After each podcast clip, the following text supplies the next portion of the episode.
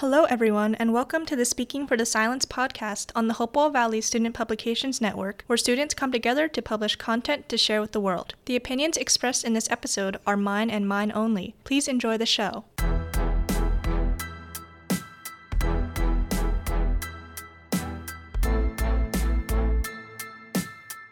Hello, everyone. You are listening to the Speaking for the Silence podcast with your host, Jacqueline Sun. In this episode of Speaking for the Silence, we will be discussing the history, modern presence, and future impact of forced labor. This will be the first episode of a three part segment on forced labor. In the second episode, we will be going in depth on the most common forms of forced labor, and in the third, I'd like to recount to you guys a real life, local story of labor trafficking and what we can do to prevent it in the future. So, to understand the history of forced labor, we first need to define what it is. Forced labor, as defined by the Department of Homeland Security, is when individuals are compelled to provide work or service through the use of force, fraud, or coercion. Forced labor has been commonplace and diverse in form throughout history, so let's start from the beginning. Its first form can be found in slavery. Slavery spread west and then entered European society. In certain regions of Europe, particularly the northern regions, slavery was actually losing relevance and being replaced by serfdom instead, another form of forced labor around the 12th century. Serfdom is when there is a vassal who is bound to his lord, and then this vassal is given a piece of land and is forced to work on that land for that lord pretty much for the rest of his life in return for a place to live and protection. And then, obviously, as we all know, through the Atlantic trade, slavery spread to America. And America did eventually fight for independence against Britain, and they did win, but they ended up taking on slavery anyways. And you can see the irony in being a free country, yet forcing people to perform labor and beating them against their will. The American South was especially prominent in taking on this form of forced labor. The Emancipation Proclamation ended slavery after the Civil War, yet it and other forms of forced labor continued much later, even to today. Now let's take a look at some more recent forms of forced labor. I think that the most prevalent example would be World War II, particularly concerning Nazi Germany and Soviet Russia. So, first, for Nazi Germany, we all know about the concentration camps, where Jews and other so called undesirable races were held captive and forced to work for the Nazis in creating weapons or other machines for wartime.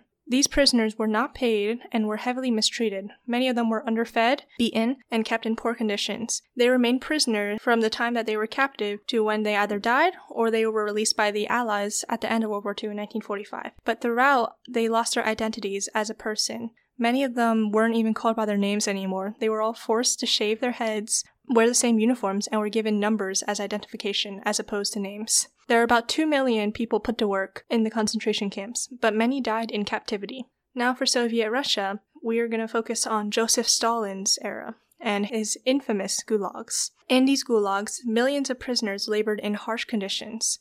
These gulags were often located in Siberia or other regions similar to Siberia, which are infamous for their extremely harsh winters. Their work was used to propel Stalin's great plan for the industrialization of Russia. He wanted to catch up to the rest of the world, and he knew that using forced labor, where he did not have to pay so he did not really lose anything of his own, was the best way to do it. Around 5 million people died in these forced labor camps due to mistreatment and the extremely poor conditions, especially when it came to winter. These examples I have listed are only the most prominent forms of trafficking as we know it. It was only relatively recently that trafficking was even viewed as a major problem. The UN only formally criminalized human trafficking through the protocols regarding the Transnational Organized Crime Groups, the TOC, in 2000, just 21 years ago. Before this time, forced labor was no doubt still a widespread issue, but it did not receive as much awareness on the local, national, and even international level. It is unfortunate, but typically only the worst international level atrocities involving forced laborers were noticed and written in history.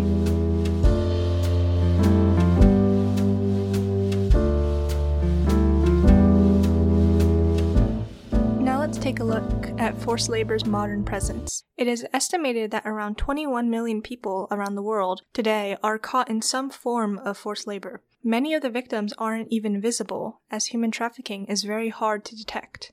The countries that are most guilty of this include China, India, America, North Korea, Russia, and Iran.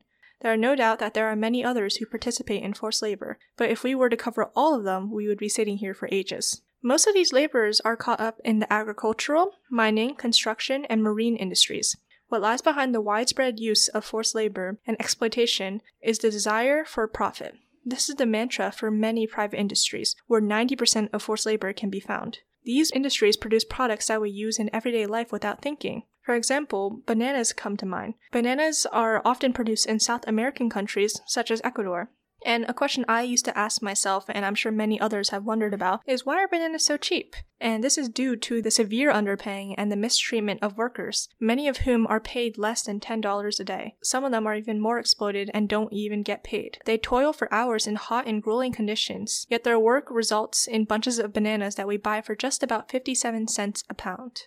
Besides working in factories or other commercial industries, we can see forced labor in other forms that you may not expect, but you will certainly recognize them. First, let's take a look at the US prison system. I'm focusing on this system in particular because the US contains the largest percentage of prisoners in the world.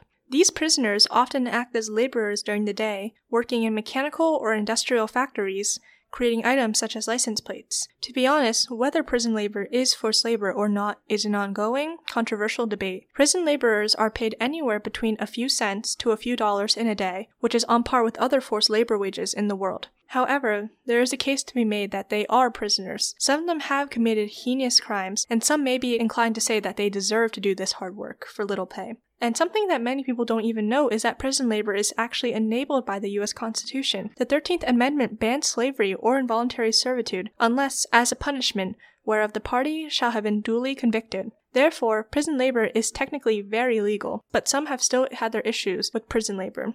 There was an organized prison strike of 2018 that called the labor prison slavery because those who were working were being paid mere pennies for grueling work for private companies chosen by the government. They believed that they were being sold out by their jail to the highest bidder and then forced to work in these conditions that only benefited their jailers. So, as you can see, the line between prison labor and forced labor is very blurred. In some cases, one can make the argument that the prisoners are able to contribute to American society even during incarceration and are even being paid for it. In other cases, prisoner rights may be infringed upon and they are forced to engage in labor in unfair circumstances for little pay. However, it is important to know that certain demographics of prisoners are more exploited than others. In particular, illegal immigrants and African Americans are not only detained more frequently, they are also typically subject to harsher labor and worse pay. Now let's take a look at forced labor on the opposite side of the world.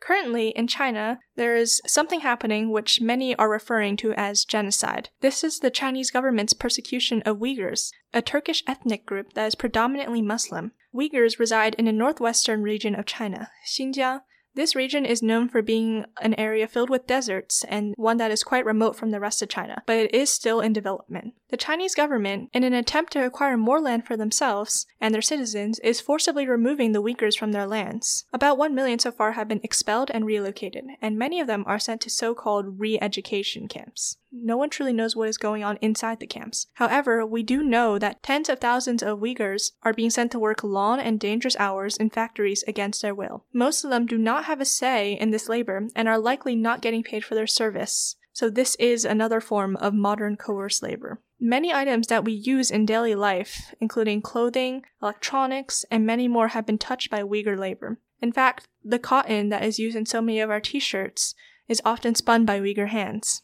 Famous brands such as Nike and Uniqlo have been accused of using them. This issue has actually gone as far as for the US government to pass a bill banning the trade of products made by Xinjiang's coerced labor. This act is known as the Uyghur Forced Labor Prevention Act. It was passed in the House on September 22, 2020, and it was then passed again in the Senate on July 14, 2021. While it is relieving to know that the US has made a public stand against Uyghur forced labor, the issue still lives on in China.